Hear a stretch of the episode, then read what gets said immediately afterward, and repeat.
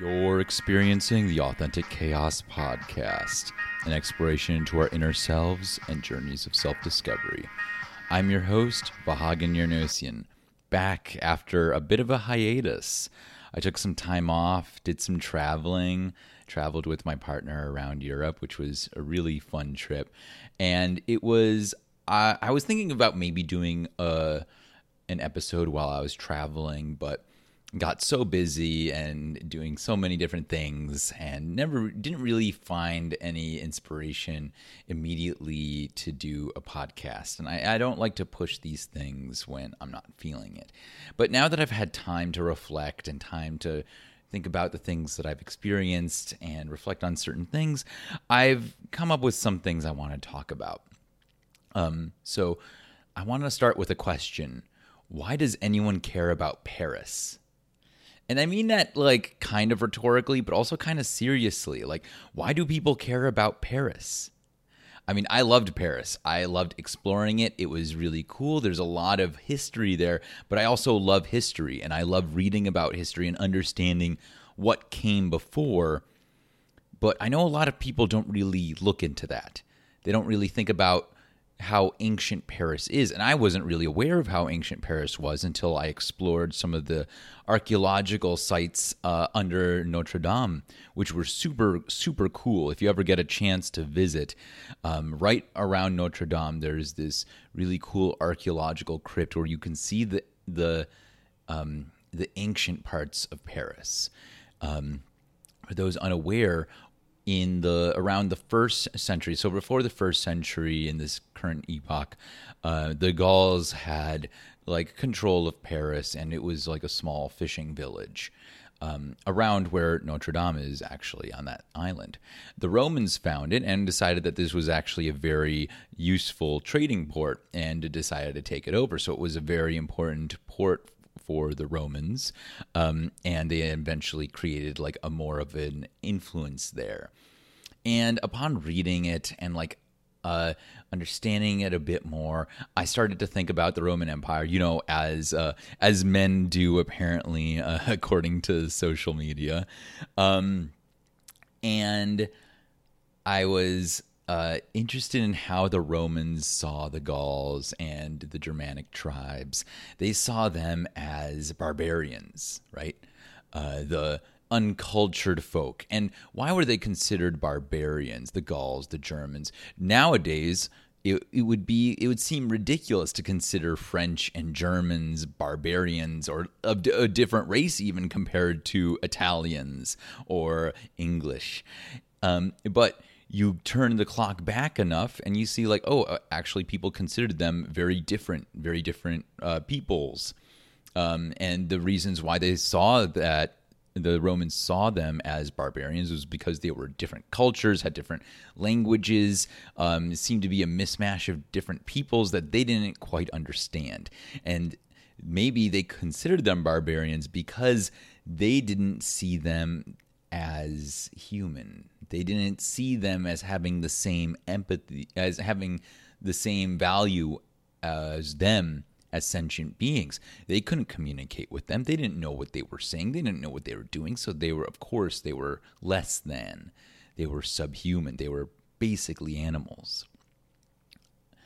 And so it struck me as interesting how a lot of these mentalities, we like to think that we're so much more forward-thinking than we were in the past, and that we've learned all these lessons, but maybe we still consider certain groups of people barbarians to this day.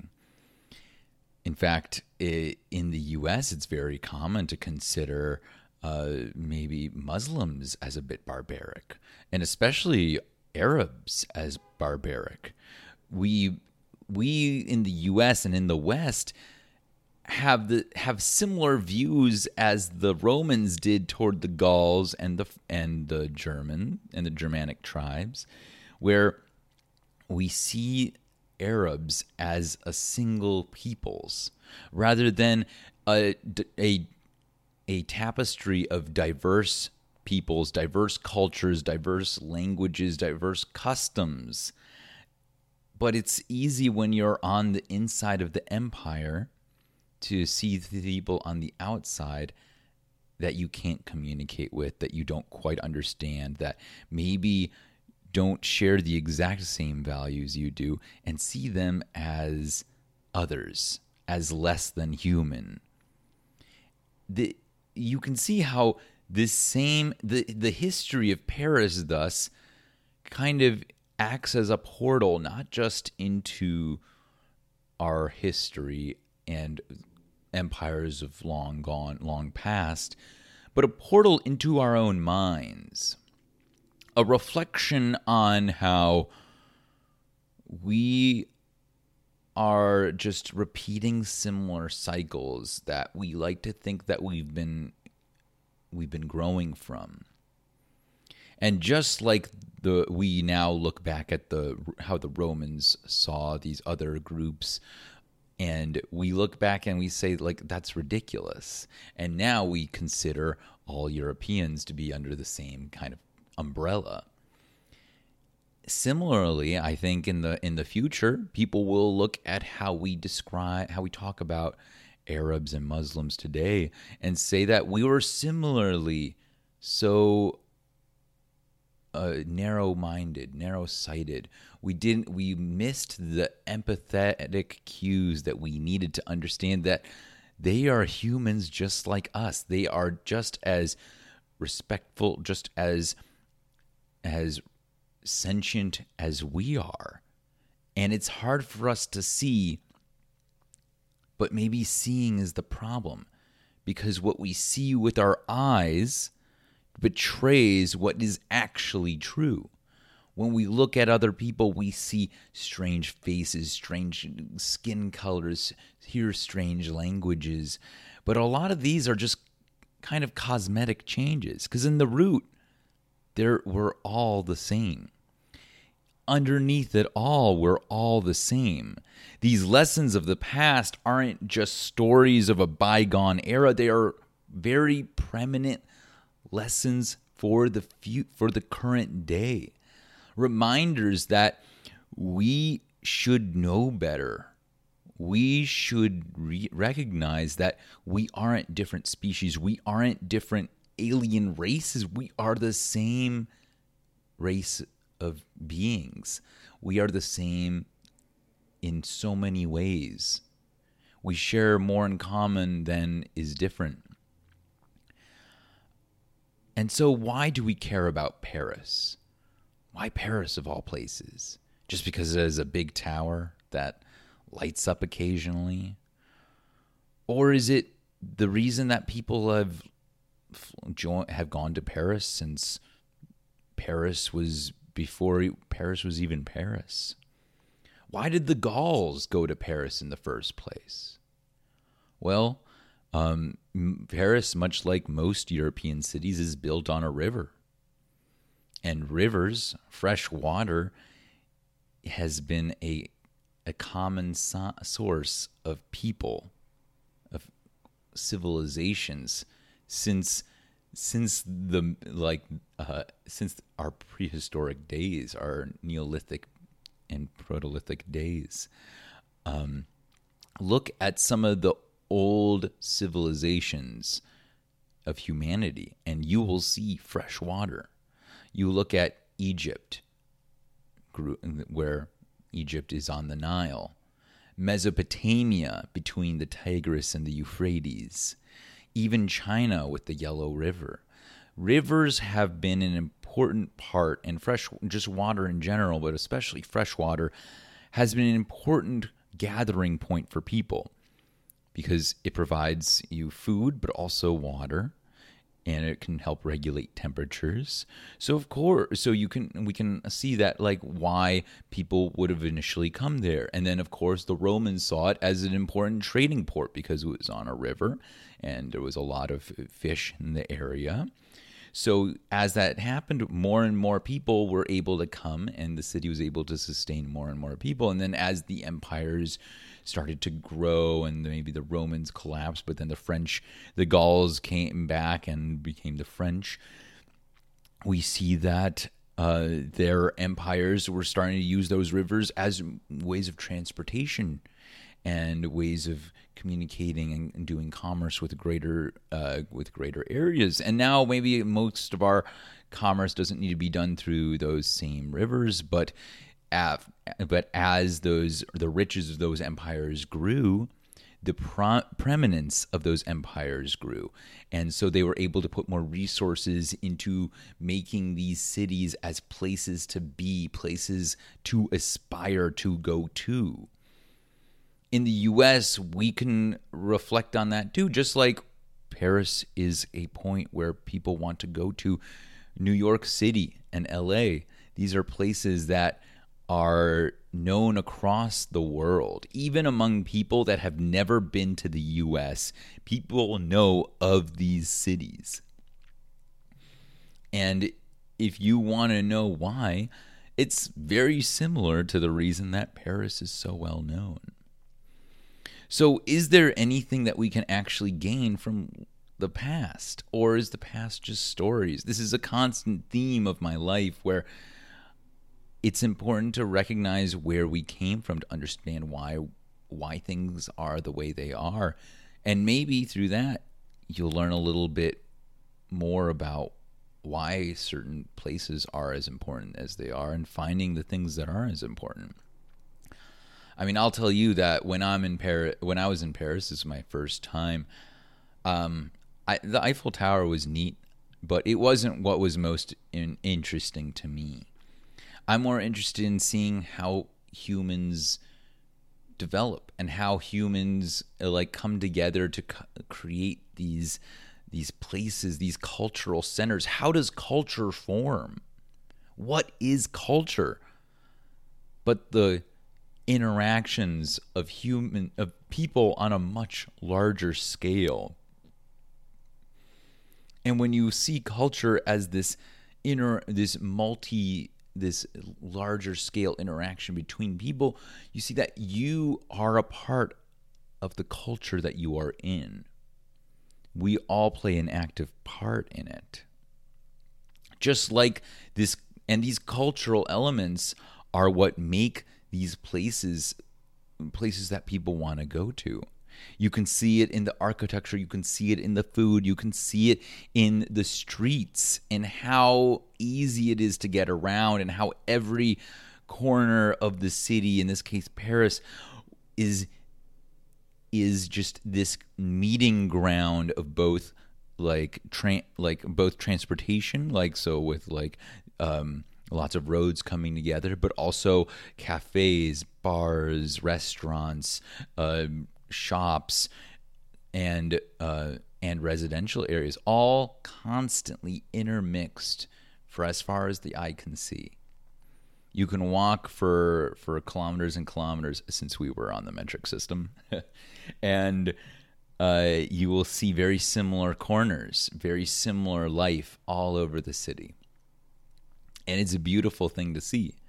It's a beautiful thing to see these cities being as diverse as they are, as they have been for a long, long time, because the history of these cities aren't just the history of one people. They're the history of the movement of generations of peoples, of thousands of years of different groups of people trying to make their way, trying to survive, trying to thrive in an unfamiliar, in a chaotic world. Trying to find the places that are the best for them to have a chance to grow their families, to grow their communities, to grow their cities, to grow their countries, to grow their world. Because ultimately we are more than just the families, the cities, the nations. We are a global people that have had global movements throughout the thousands of years of Homo sapien.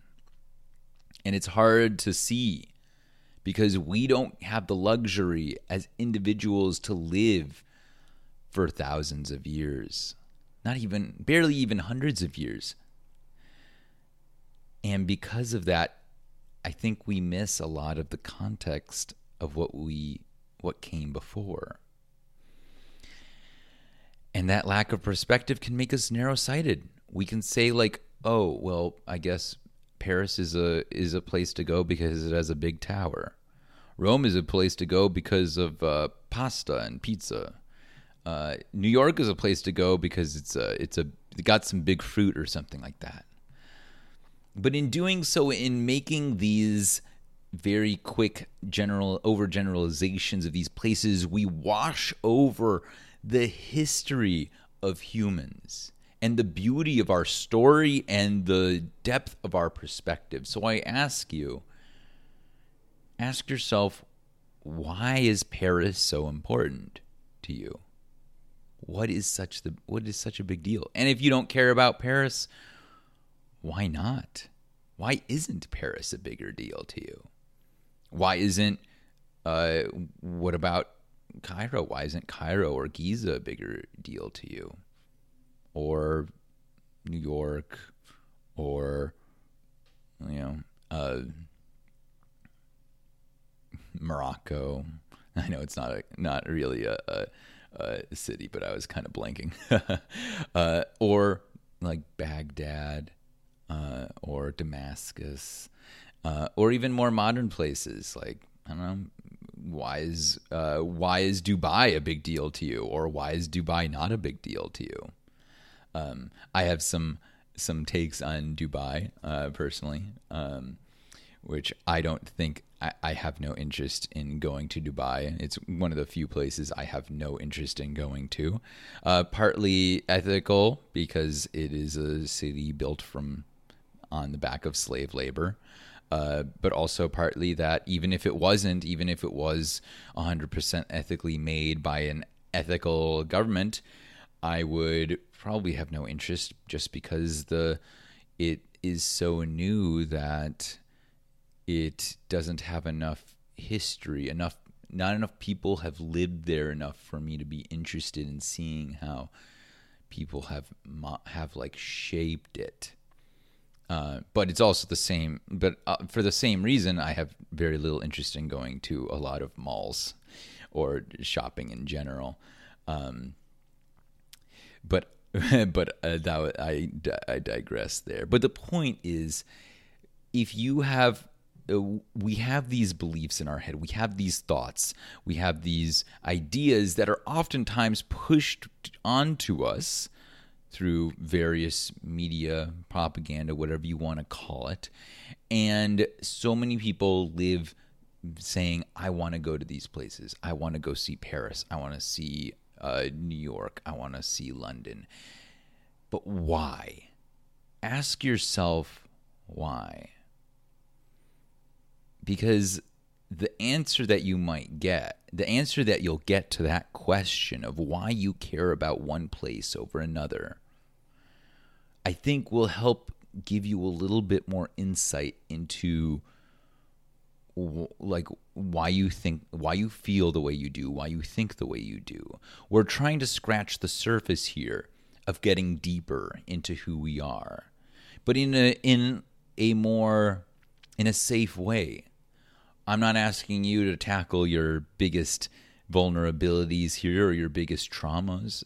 That could inevitably happen in time, but we get there not by running a marathon, but by taking that first step into the unknown of who you are and why you feel, why you think the way you think, why you feel the way you feel.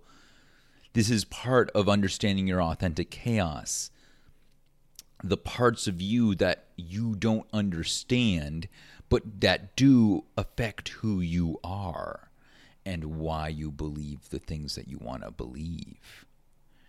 If we don't constantly question why we believe the things we want to, that the things that we believe, if we don't constantly question the perspective we have, we will fall into the same patterns that we've fallen into the past, from even the pre-Roman era, where we considered the people that looked like us as barbarians. And I want us to have a kinder world, a more loving world. And to do that, we have to ask ourselves, why? Why do I care about Paris? Why do I have negative feelings about a certain group of people? Why do I have positive feelings about a certain group of people? Why do I have positive feelings about a certain part of me? Why do I have negative feelings about a certain part of me? Why are some feelings I consider positive, and why do I consider some feelings negative? It's through this progression of questions that I've come to truly understand myself on a much deeper level and kind of free myself from the prison of my own mind and allow myself to have the freedom to become the person I want to be at every moment. I am constantly changing. I am constantly reflecting on the things I believe and questioning the things I believe. When I hear information that potentially counters something I believe in, I evaluate. I ask myself, what is this belief I had? It is now being questioned by new information. Is this information like from a reliable source? Does it make sense with my other beliefs? Or is my belief that is being questioned maybe not as solid as I thought? And then I modify. I modify what's necessary. If the information is not right, then maybe I'll look into that and modify that. If my belief isn't right or doesn't feel right anymore, I'll modify that. It's this free-flowing nature that makes us able to be who we are. Some people will want to call it free will, and if you want to call it free will, then go for it. I think it's the having control over who you are by having the freedom to be who you want to be. If that's free will, that's free will. And it's something I want in more of us because I think it is necessary to make that kinder world. We should avoid seeing others as different, as not worthy of respect. The minute that we see another person and we feel disgust or hate, we should ask ourselves why, and is this a feeling that I want to be felt toward me? Is this a feeling I want someone to have when they look at me, when they don't understand me? And maybe when we ask these questions, it'll help us get a little bit more empathetic. So why should you care about Paris? I don't know. There's no real answer to that, right or wrong. I told you why I care or why I found to care. But you should ask yourself why you care. Thank you so much for listening. It's been this has been a long time coming. Hopefully we'll have some more episodes coming. I'm not planning on traveling for a while, but holidays are coming up, so who knows? If you're listening to the podcast on Spotify, Apple, or YouTube, make sure to like and follow the channel. It helps out. Let me know if you have something you want to talk about. I'm happy to have more guests on. And it's good to be back.